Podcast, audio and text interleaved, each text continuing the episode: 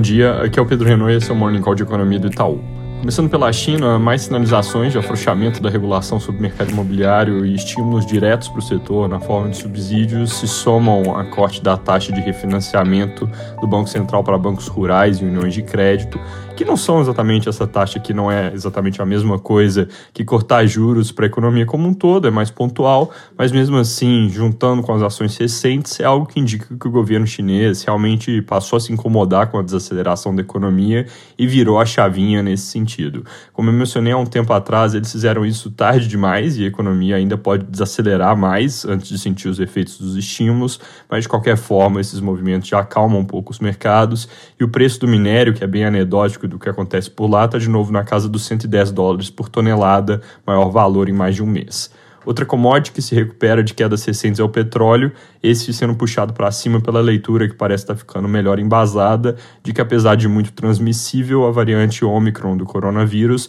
leva na média a casos menos severos que as anteriores, ou seja, tem potencial para fazer com que a pandemia se torne endêmica mais rápido, ao mesmo tempo em que não deve levar a muitos lockdowns e por isso deve ter impacto limitado sobre a economia global.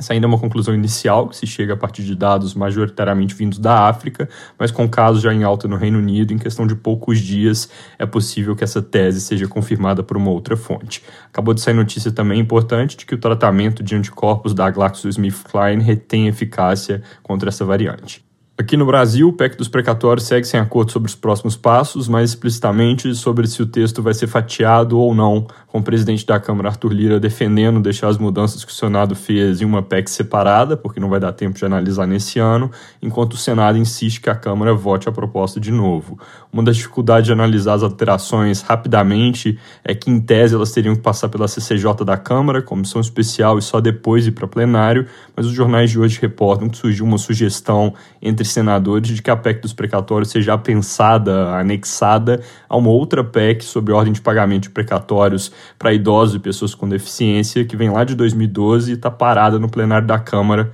e aí poderia ser usada como um atalho, de certa forma, para pular as comissões. Em paralelo, para já conseguir pagar nesse ano o valor aumentado de 400 reais no Auxílio Brasil, o governo pode editar ainda hoje uma MP estabelecendo esse valor para dezembro e estabelecendo ali que os pagamentos do ano que vem vão ser definidos por decreto, uma vez aprovada a PEC. Falando de dados, ontem a Anfávia divulgou o dado de produção de veículos de novembro, veio com alta de quase 15% na variação contra outubro, melhor que o esperado, mas aqui vale comentar que esse dado tem sido muito volátil e que a leitura positiva do mês passado não parece ser sinal de que os gargalos que o setor enfrenta estejam se dissipando, pelo contrário, quando a gente olha para importações de semicondutores e correlatos, elas seguem em nível baixo e conversando com o setor, isso não parece ser algo que vai mudar antes da metade do ano que vem. Para terminar, acabou de sair o GPDI de novembro, veio com queda de 0,58% no mês, um pouquinho mais intensa essa queda que o consenso que era menos 0,51. Com isso, o IGP fica em 17,1% na variação ano contra ano,